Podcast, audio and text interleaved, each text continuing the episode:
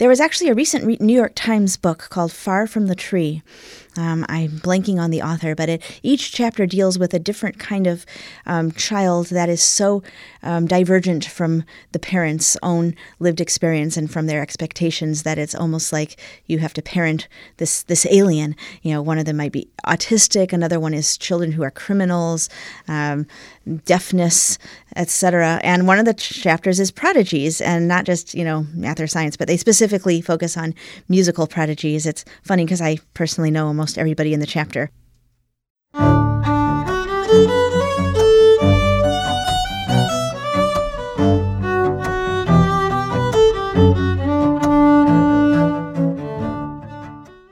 Welcome to Rosin the Bow, an audio journey through the world of the violin family. My name is Joe McHugh, and I want to share with you a conversation I had in February of 2016 with the gifted violinist Rachel Barton Pine. Ms. Pine was performing in Portland, Oregon, and the good people at radio station KQAC, All Classical Portland, provided us with a studio where we could talk. This then is part one of that interview. I first encountered the violin when I was three years old. I saw some middle school age girls playing violin at my church, and they had on the most beautiful long dresses. But I was also very intrigued by the sound of the violin. And, well, let's put it this way my parents don't agree on much, but they agreed on this. Um, they both tell the same story, so it must be true, which is that I stood up in the pew and I pointed and I said, I want to do that. And, you know, my parents were skeptical at first because neither of them played an instrument. My mom sang in the church choir, but, um, you know, they didn't really think you know, a three year old playing the violin was necessarily the thing, but it's not too uncommon. And there was luckily a teacher in the neighborhood just a few blocks away who was offering lessons, and some of the other kids on our block were taking lessons. And so my parents decided to let me give it a try, and I fell in love with it right away. By the time I was five years old, I was actually signing my school papers, Rachel Violinist. I really thought of myself not as someone who plays the violin, but as a violinist. Like that was at the core of my identity, that was who I was. And growing up in church, I really came to think of the violin as my calling at about that age, age five. Um, my church, um, St. Paul's United Church of Christ in Chicago, has a big music ministry um, centered around classical music. The choir sings movements from Handel and Mendelssohn oratorios as part of the worship services. The organist is just as likely to do a Bach toccata and fugue as the prelude music as anything else. And we even have a stained glass window of Bach in our sanctuary. Um, actually, I was embarrassingly old before I figured out that Bach actually wasn't in the Bible, because um, there he was mixed among all the other characters. But um, I started playing the music of Bach as part of worship when I was four years old, and it's really in church that um, sort of the meaning of being a musician um, was what I learned. You know that it's you know not about being up on stage and being celebrated and things like that, but it's it's about being of service um, to your fellow humans you know, that music uplifts the spirit and nurtures the soul, and that the music comes from somewhere else, and that we, the performers, are conduits so that we can share this beautiful music with everybody who's listening and get them caught up in the experience. And so it's so much more than, you know, a, a diversion or another form of entertainment, but it's something so much deeper that really has um, even healing powers. And so I was very serious about being a violinist. I, of course, had at that young age no concept of what a career in music looked like other than, you know, seeing Perlman or orchestras, you know, like the Chicago Symphony on television. Um, but, you know, I didn't know exactly what that meant. Um, so your folks chose this church. Do you have any idea how that all happened? Why you wind up were going to this church? Well, I know that my parents, um, after I was born, were looking for a progressive Christian congregation, which, of course, the United Church of Christ denomination is the most liberal of the mainline Protestant um, denominations. And they are, were also definitely attracted to both the music ministry, all of the wonderful classical music being played in the worship service every morning, um, but also the community service element of my church. In fact, we have a, a slogan making a joyful sound in the city, which is um, sort of a twofold meaning. Of course, the most literal meaning is about the joyful sounds of the singing and the playing and the music making, but it also means that we are, um, you know, bringing our um, time, talent, and treasure, you know, to those who need it most in our community. I was talking to a, a cellist just just before this, and uh, his father was a minister at a Presbyterian church, and uh, his father's father was a minister too. And uh, we got to talking about the church building itself and its acoustic qualities. And so, this church you went to, uh, does it have yeah. remarkable acoustic qualities?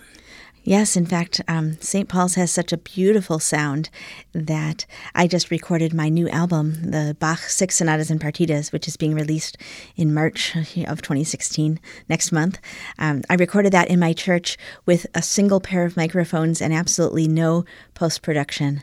The sound is what you hear. And oh, that, of course, is the sound for Bach that I grew up with.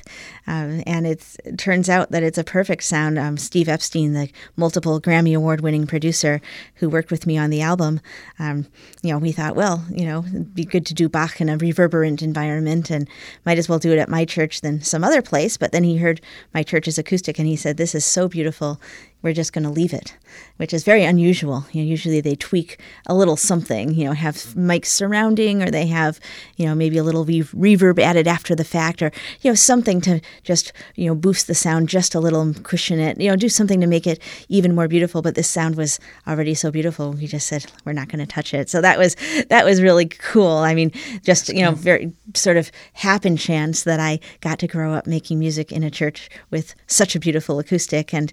Um, you know, right. it was. Now that brings up this idea, which of course I'm always fascinated with, and again, you don't know me, so, but uh, destiny, uh, providence, all these ideas. Um, I don't know if I'd go so far as to talk about reincarnation, but you were at such a young age. You're in this church. Well, you know, and yeah. you have this passion. Where's it come from? Yeah, well, you know what? My least favorite question of all interview questions is um, what would you be if you weren't a violinist? Because to me, it's not just, you know, a profession or something I do to earn a living or something I do for fun. You know, it's the central to to who I am as a person. It's my calling, it's my identity. And that would almost be like saying, if you weren't you, who would you be? And that's a question that is simply not possible to answer. That's a it's nonsense. And so saying, what would you be if you weren't a violinist? Well, I am a violinist. So that's that. You know what I mean? um, and I'm so lucky to have found what I love so early. And also, you know, the fact that I can earn a living at it is just a super bonus. But um, yeah, I became, I I soloed with an orchestra for the first time when I was seven years old, um, making my debut with a professional ensemble called the Chicago String Ensemble, um, which no longer exists, but it um, was a very vital group in Chicago for many years. And shortly thereafter, when I was eight years old in the third grade, my school principal took my mother aside and said that he thought that I should stop going to school which was a really, I mean, it would be a radical thing for any principal to do ever. But, you know, back in the early 80s, when homeschooling was not nearly as widespread and as socially acceptable, you know, that was an extremely radical thing to do. And I'm just really so grateful for his his insight that you know it would be in my best interest um, to start doing my academic work at home. One of my favorite authors is James Hillman, and he wrote a book called The Soul's Code which I think is a, a brilliant. And what he looked at is exceptional people that we know, uh, hmm. and uh, and then like Judy Garland, and then he would look into their early childhood, and this and he's really looking at between five or birth and five in that age, and he would see things that happened in their lives that he called the acorn it was already showing that this person was going to do this destiny. They were going to be a violinist. That was already decided.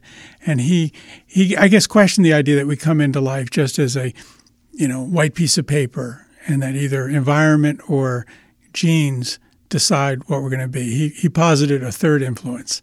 And it's it's an interesting idea, and you see yeah. this with certain people. You just say, "My God, they were always going to be that."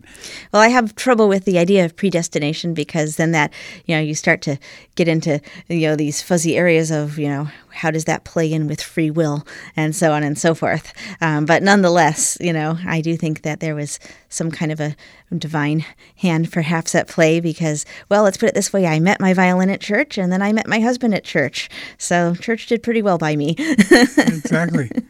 And so when you, uh, when you were going to homeschool, could you talk a little bit about what that meant for the family? I mean, the financial yeah. situations here. Well, this was the trouble because, you know, um, there was actually a recent New York Times book called Far from the Tree um, I'm blanking on the author, but it, each chapter deals with a different kind of um, child that is so um, divergent from the parents' own lived experience and from their expectations that it's almost like you have to parent this this alien. You know, one of them might be autistic, another one is children who are criminals, um, deafness, etc. And one of the chapters is prodigies, and not just you know math or science, but they specifically focus on musical prodigies. It's funny because I personally know almost everybody in the chapter.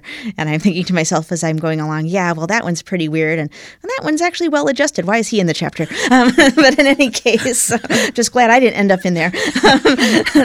You know, it's interesting that, um, you know, somebody with an extraordinary gift um, can be considered a special needs child. And in a way, that's absolutely true because the parent, if they're going to, in fact, do what the child needs to thrive, has to make extraordinary sacrifices that are far beyond the norm of, you know, regular parenting. And so my mom, you know, had a choice to make and thankfully she chose to support my dreams and my talent. Um, and, you know, believed that she was also contributing to, you know, doing good work in the world and as, you know, she believes God's work in the world, um, you know, through my gift and, you know, that that was maybe her destiny, but it certainly was one that she had angst about because, you know, she had her own talents and had planned to go back to work when my younger sister and I were a certain age, especially because my father was rarely able to hold down a job throughout most of my childhood. Um, he was frequently unemployed or underemployed. And so, you know, we were always getting our electricity or phone cut off, or some weeks we didn't even know how we were going to pay for groceries and put gas in the tank of the car to drive to lessons. Um, we were always one missed payment away from losing the roof over our heads and somebody from the extended family or the church or someone would step in and help us out at the last minute. But it was a very tenuous existence. Um, we didn't have heat in half of our house for years. And when I was practicing the violin, I had one little space heater and some crates that we had found in the alley. And I would rotate so that I would, you know, sort of thaw one section and warm up another um, as I went along, switching it up every 10 minutes between having the space heater on the floor, one crate, two crates, and three crates. So my one quarter of my body was was warming up as the next one was chilling. And I would sort of circle it like that and for hours as I was practicing. It was you know pretty crazy. And you know just getting your concert clothes at thrift stores and trying to make it work. But you know it's in a way it seems um, almost illogical to have this belief that how can you be meant to you know have this life that involves certain expenses? I mean I I, of course, had scholarships for my lessons and was lucky enough to be receiving borrowed instruments. But you know, you have to pay for your piano accompanist. You have to pay for um, your sheet music for the next piece you're supposed to learn, for airfare to competitions, audition recording sessions, for strings for your instrument and hair for your bow. I mean, the expenses that a family has to pay out of pocket are not insignificant at all. And you know, to believe that this is what I was meant to do when all reason is telling us that that's a crazy idea.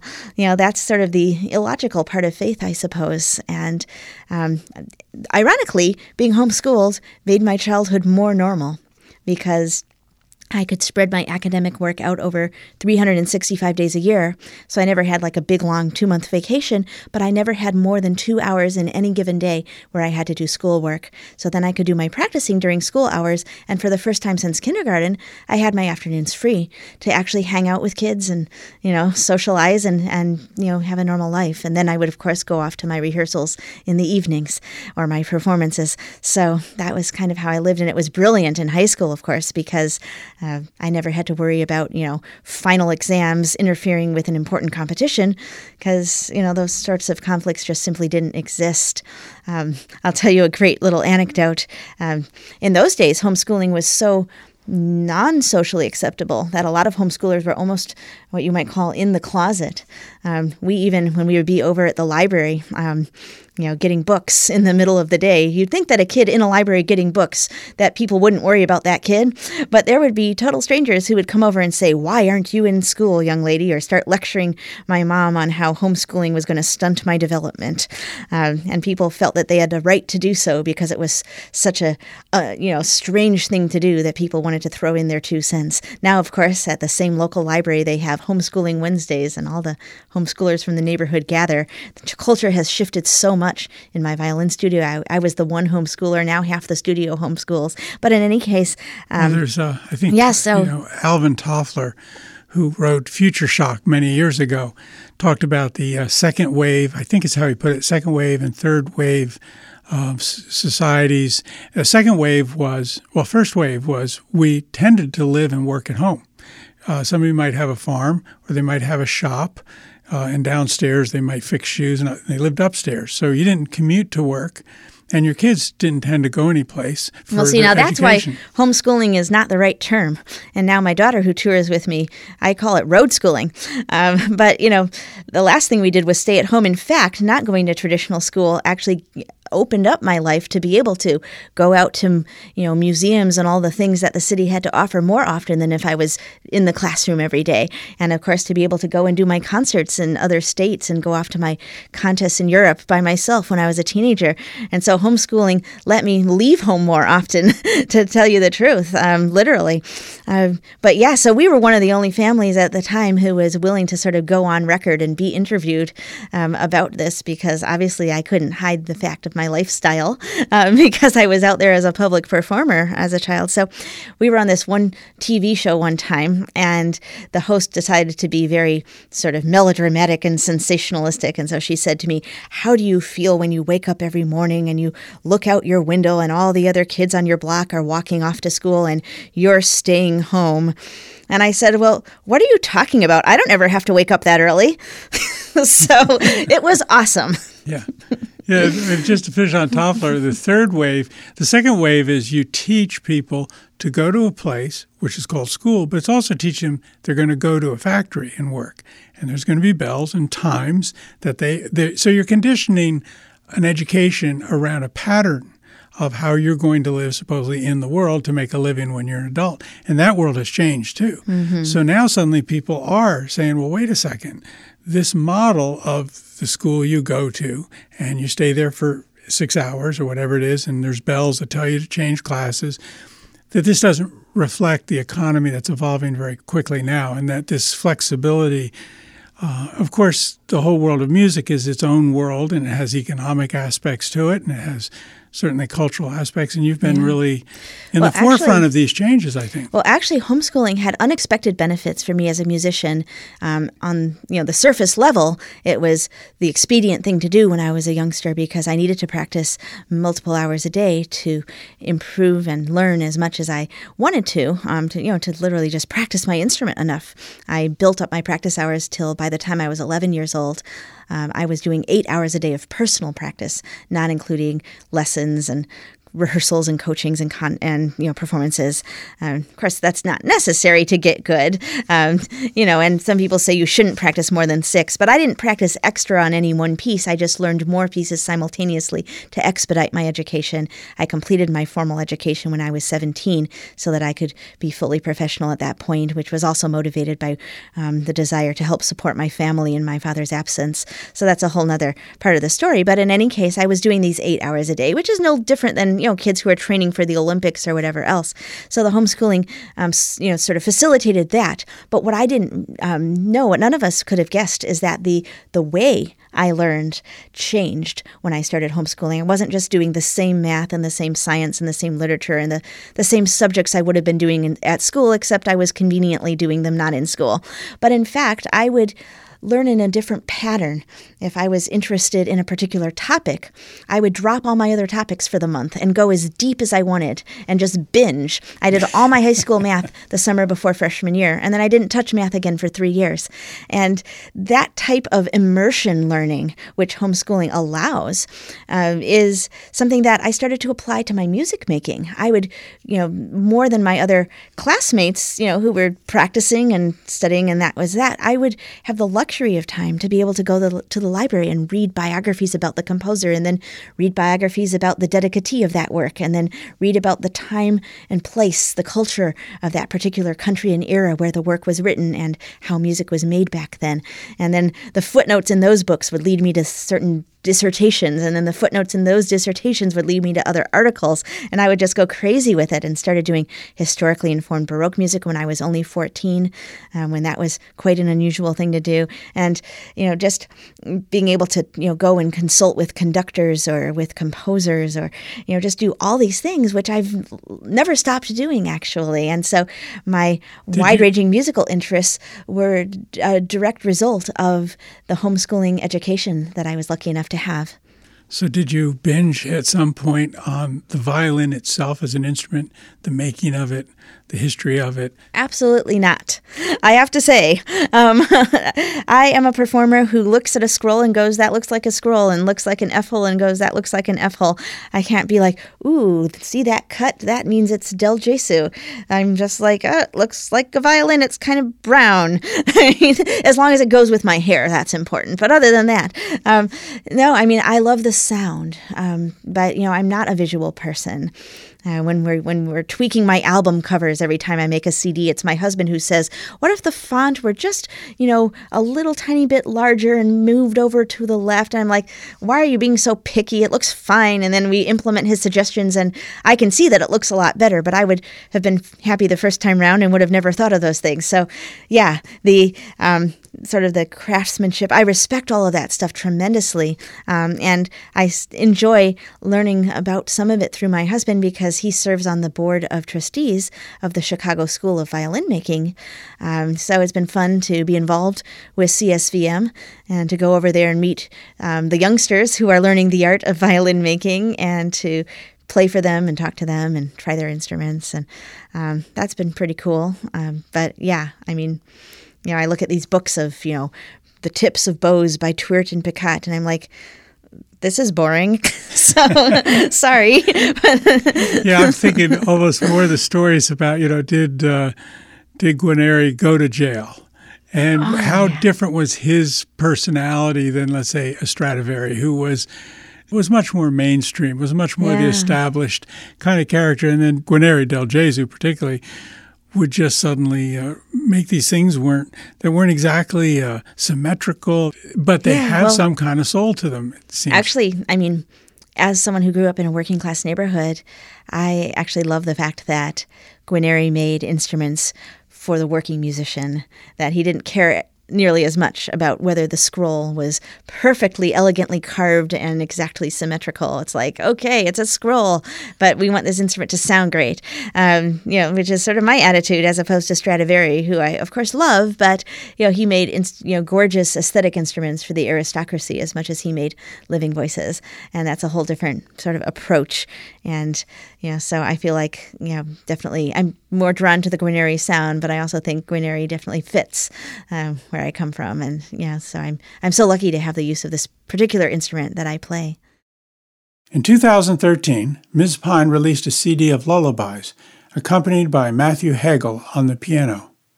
In a personal note, she wrote, My first exposure to music was not at a concert. It was not on the radio.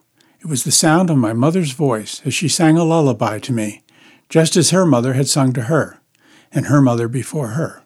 The sweet tone of my mother's voice and her perfect intonation lulled me to sleep, or, as I got older, kept me awake so as not to miss a note. Here is part one of those bewitching lullabies by the composer Gabriel Fauré.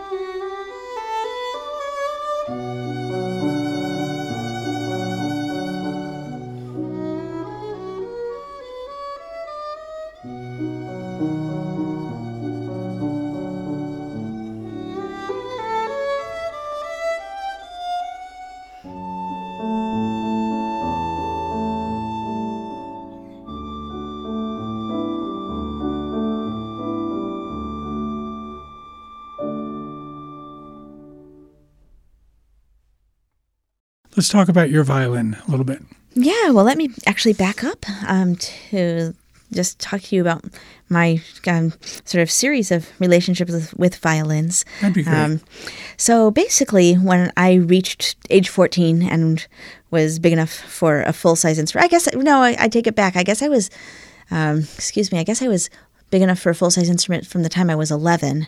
Um, but yeah, basically, um, you know, I was using a modern instrument and the modern instrument was, you know, it had enough interesting variety of sound that it was allowing me to practice effectively, you know, to explore, to, um, you know, to support my vision as I was doing my daily practice, but it simply did not have the beauty of sound nor the projection. I, I hate to use the word volume because it's really not about loudness, it's about how far does that volume carry. So the projection, it just wasn't there. So every time I had an important performance or competition, I would borrow an instrument, but it was these short term loans from violin shops. And so, you know, they're in the business of selling instruments. They can't loan it to me for a few weeks till I can really get to know it in depth and make friends with it. And, you know, they'd be loaning it to me for a few days.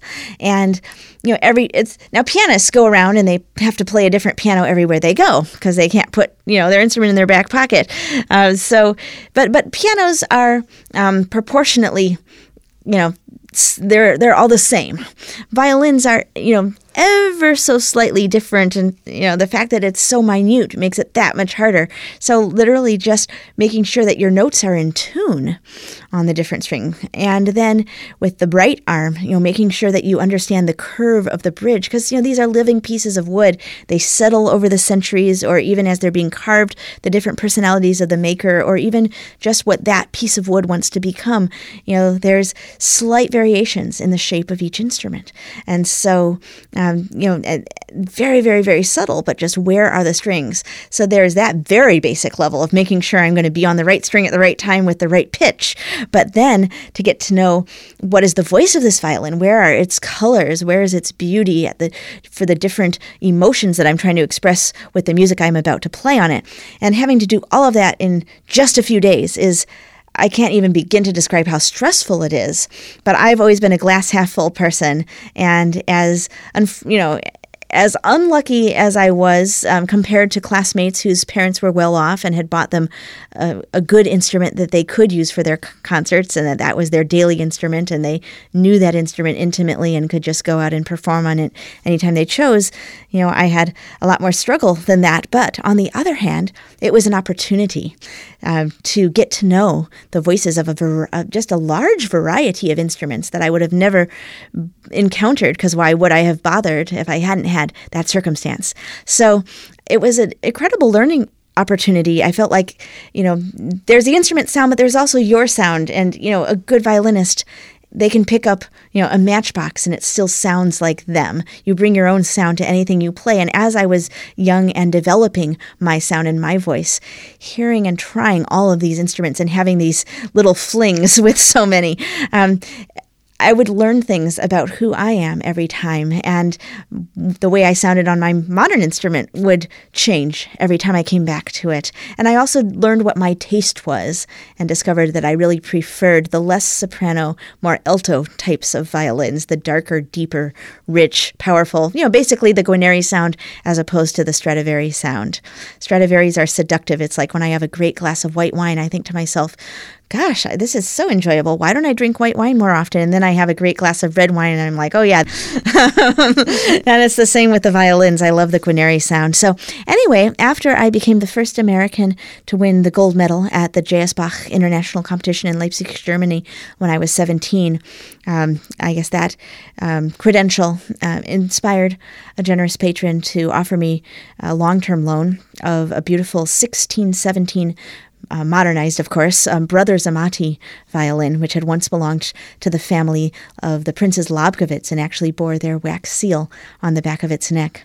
And I played that instrument for about eight years, and it was with me through my first recordings, through many of my important debuts. I always thought to myself, you know, this instrument is my good friend and, you know, and, and longtime companion. I'm going to be heartbroken if we ever have to part. That being said, I did have a wandering eye. I was always very interested to p- try people's strads and guarneris and things. Um, so it wasn't like I thought my Amati was the ultimate, but it was something that really fit me, and we had a lot of experiences together.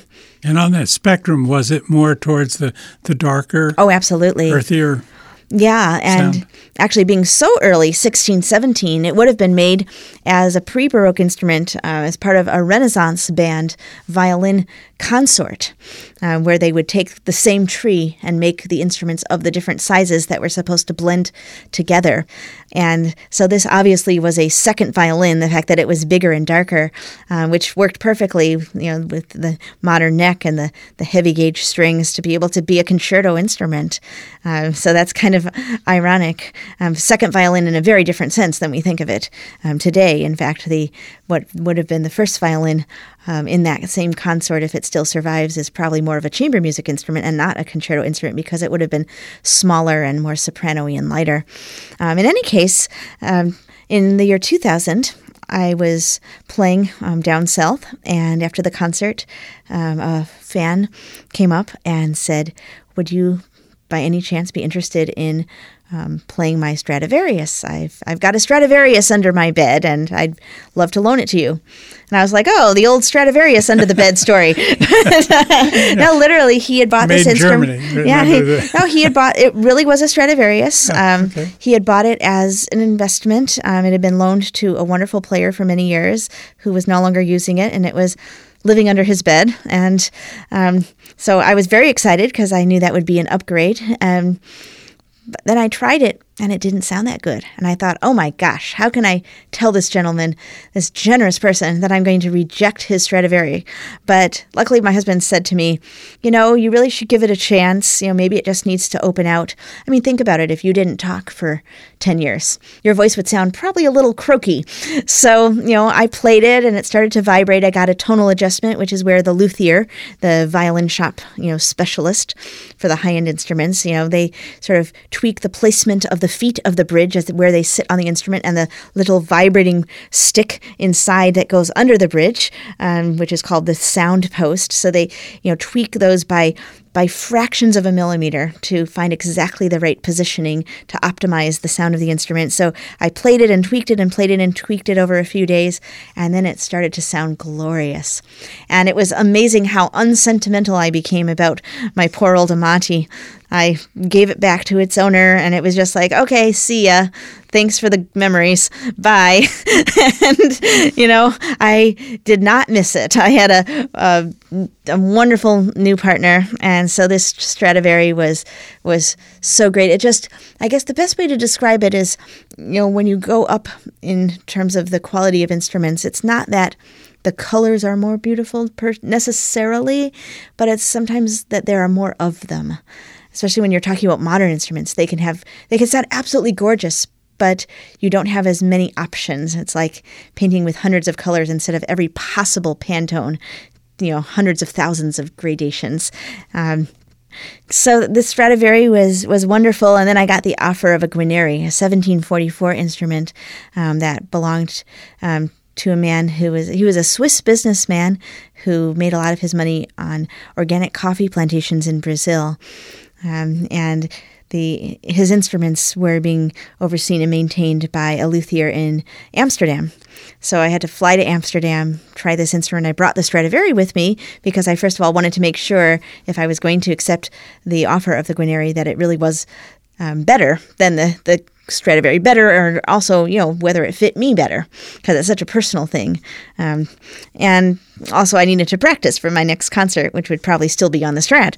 So I brought the Strad with me, and it was such a funny um, experience at customs.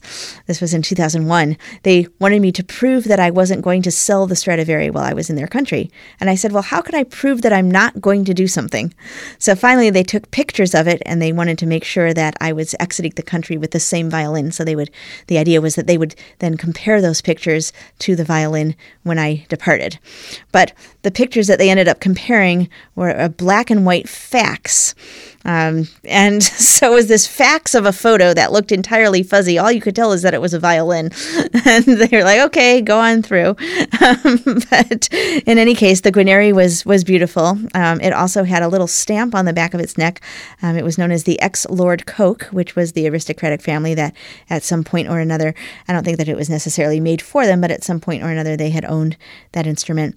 And then just a year later, um, I, had assumed that that Guarneri was going to be my instrument for many, many years. Um, that was the expectation because there are so few Guarneri del Gesùs in the world, fewer than a tenth as many as there are Stradivarius. And if your taste lies in the, that direction, you're lucky to get one at all. There are so few to go around, and the fact that I had one, I certainly didn't expect, you know, to encounter another one or be offered the use of another Guarneri or prefer another Guarneri to this Guarneri or anything else. But in 2002, uh, I was about to record the Brahms Violin Concerto with my own hometown Chicago Symphony Orchestra, and um, the same person who had once loaned me the Stradivari uh, said that he knew somebody who owned a Guarneri that had a connection to Brahms. And I said, Well, that sounds pretty intriguing. Uh, maybe that would be nice to use just for this album if the fellow who's loaning me the other Guarneri isn't going to be offended if I don't use his for the recording. And so it all was fine, and I, I met this instrument, which had actually been personally chosen by Brahms for one of his proteges, Marie Soldat um, who was one of the first champions of the Brahms Violin Concerto. So, this instrument, um, known as the ex Soldat in honor of her, actually known doubly as the ex Bazzini ex Soldat, also in honor of a violinist who had played it in the earlier part of the 19th century, Antonio Bazzini, one of the great Italian virtuosos. So, this was a 1742 Guarneri, um, same year as the one that Paganini played, by the, the way. The cannon. Um, the cannon, and very much bearing some of the same tonal characteristics. It was an absolute powerhouse, but so rich and just so. I mean, I, there are no superlatives. It blew away the other Guarneri, which is really saying something because that Guarneri is extraordinary. But this one, everybody who hears it, um, or every luthier that looks at it, says it's probably one of the dozen best violins in the whole world. And um, I fell in love with it. Did you and know when you picked it up within a few yes, moments? Yes, absolutely. It was Unlike like the Stradivari. Um, yeah, I mean, it was this the ex Soldat Guarneri. It was like everything I'd ever been dreaming of, and uh, it was like you know finding my soulmate, and I didn't want to give it back. It was supposed to be just a short term loan loan for that recording project. And luckily, the owner liked me and agreed to let me keep using it and recently awarded it to me for lifetime use, which is a wonderful feeling of security, especially these days when, I mean, you never know what's going to happen. So often, these instruments are owned by people who have bought them as investments to simply diversify their portfolio. And it's not entirely altruistic only if they loan them to artists, because in fact, it is healthier for the instruments to be played. Also, if the instruments are out there in the world, doing prestigious concerts, being recorded on, having their history added to, it increases their so called provenance, which actually does increase their value. So it's in the owner's own best interest to have the instruments on loan, um, not least of which because the, pay, the, the recipient has to pay the, for the insurance. So that's a little bit of a cost savings too. So everybody benefits all the way around.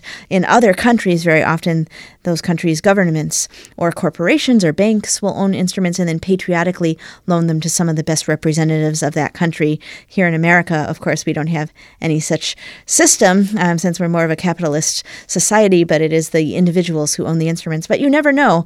Poor Frank Peter Zimmermann, you know, the bank that was loaning him an instrument collapsed. Um, there have certainly been stories of you know a couple getting divorced and the instrument has to be taken back and liquidated. You never know what's going to happen, and so I'm very lucky to have the security of knowing that I'll be playing on mine for the remainder of my career.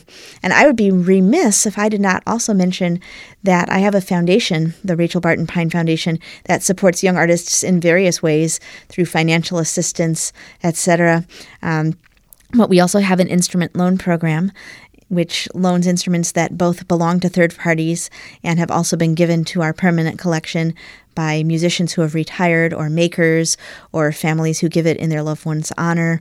Um, if they've inherited the instrument, we get instruments in a variety of ways. About half of our collection is owned by us, and half is loaned through us.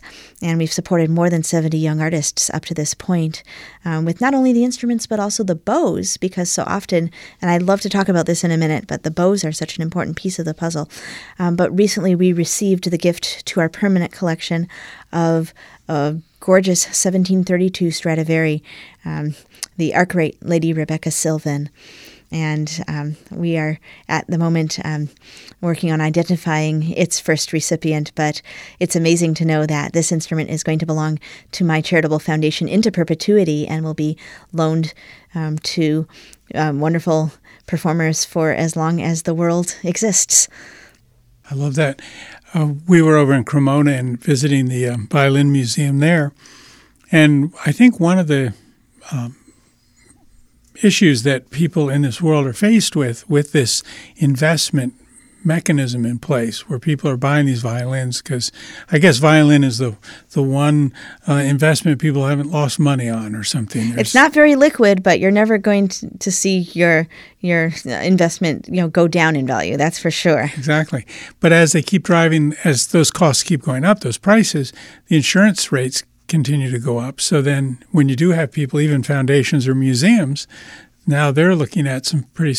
Uh, well, I always joke that I could buy a good modern made violin every year for what I pay in insurance on the darn Guarneri, but it's totally worth it, you know. But yeah, that's just how it is. It's unfortunate that these um, instruments which are living, meant to be living voices, have become objects of art because it used to be that you could aspire that if you reached the heights of your profession and, you know, career success, so to speak, with the attendant financial re- remuneration, um, you know, that you could anticipate you know and inspire um sorry. We'll that means. you could anticipate you know and aspire to own your own instrument um, of a quality that you needed to be able to continue to pursue your career. And now it's just an absolute impossibility no matter how successful you are you know earning top dollar as one of the most famous soloists you you can't go and buy a stradivari it's just you can't. So we interviewed Elmar Oliveira and he tells a wonderful story that happened some years ago but couldn't happen today, he said. And that's where he wanted to buy a Stradivari violin at auction and had told the uh, man, the, the agent that he had, that he could only pay up to this much, but uh, he would love to see if he could buy it. And when it came up for auction, this fellow had gone around and talked to all these uh, violin dealers who were very, you know, top of their field at that time, and they were there at this auction, and nobody bid against him because the word went around that Elmar wanted to buy this, and and he said, you know, he was really touched by that. He said, but then again, that's a day that's gone. Absolutely. Well, even bows, the prices have risen so much. Um, you know, for a good French bow, you're paying, you know, between 150 and 250 thousand dollars.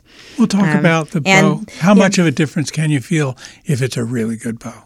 It's you know it's interesting. So you talk, you mentioned the word feel. So in violins, Ergonomically, most violinists can comfortably play most violins. Not every violin is going to be the preferred sound that a particular violinist wants, but they can physically play most violins comfortably. Bows are a totally different story. What feels great in one person's hand can feel completely awkward and clunky in the next person's hand. So you actually have to make a three way match. It has to feel good in your hand, but it also has to be a match for your instrument tonally. The bows don't create sound or have sound, but they draw the sound out of different violins in different ways. And actually, going through with the Strad and then the 44 Del Gesù and then the 42 Del Gesù, every time I switched fiddles, I had to buy a different bow because um, the one that was a great tonal match for uh, the instrument I'd just been playing was not for the new instrument I was now playing. And so that was quite the process. And to find a great bow for my current Del Gesù, because it happens to be so incredibly powerful, most bows, even wonderful, just fantastic sticks by famous makers, don't draw out the last bits of depth of sound. It took me a long time to find a bow that was really the right bow for it and that felt good in my hand. And I always joke that I had to date far fewer guys to find my husband and the number of bows I had to try to find my Picot. and it's absolutely true.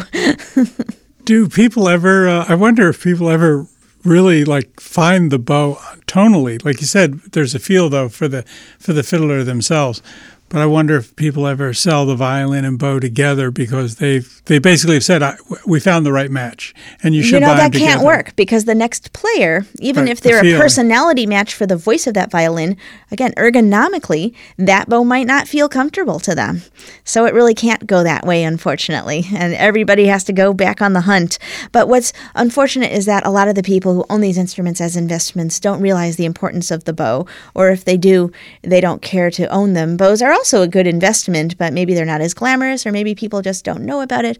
So, um, when I was first borrowing the Amati violin, the 1617 Brothers Amati, starting when I was 17 years old, you know, because of my family's financial circumstances, you know, I was helping out with the you know the weekly bills and struggling to get by and certainly didn't have any money left over to buy a decent bow. I had a bow that that handled well. You know it was clean it was smooth it could do all the the bouncy tricks that i needed but it did not have a great sound. Um, it was serviceable it wasn't special.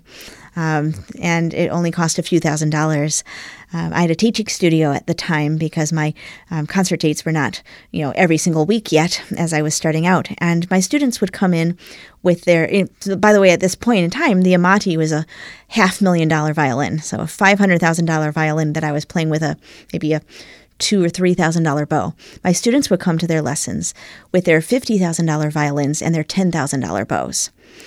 And I would pick up one of their bows and draw it across the strings of the Amati, and the, the Amati would sound twice as good. More complex, louder, everything, just so much better, night and day. And I would think, oh my gosh, for lack of an extra $8,000, the owner of this $500,000 violin, it's only sounding like half of what it could.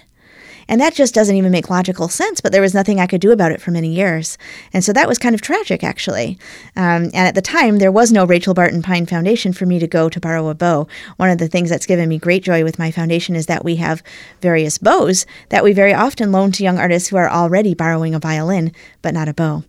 And so that's great. Um, that, the missing piece of the puzzle, really. Yeah, that's the advantage of you having the foundation, quite honestly, as you're a player. You understand these things. Well, you're absolutely right. And um, actually, when you look at all the, at least here in America with the different instrument loan programs, um, ours is the only one run by an actual recipient slash concert violinist. And so we really do um, while we definitely honor our generous donors and um, lenders um, and do everything we can to, you know, um, provide command performances for them and, and all of those benefits, um, but we really are also very much on the side of the young artist and have a, a real understanding as far as what they're going through. So when we ask them to give a command performance, you know, for example, we pay for the airfare and the um, piano accompanist because we don't expect them to somehow be able to come out and come up with that out of pocket and in the early stages of their career. Thank you for listening to part one of my interview with violinist Rachel Barton Pine. In part two, Ms. Pine tells the story of what happened to her when she first played Fritz Kreisler's violin. She also talks about her efforts to bring the work of composers of African descent into the mainstream of classical music. Please join us for that conversation.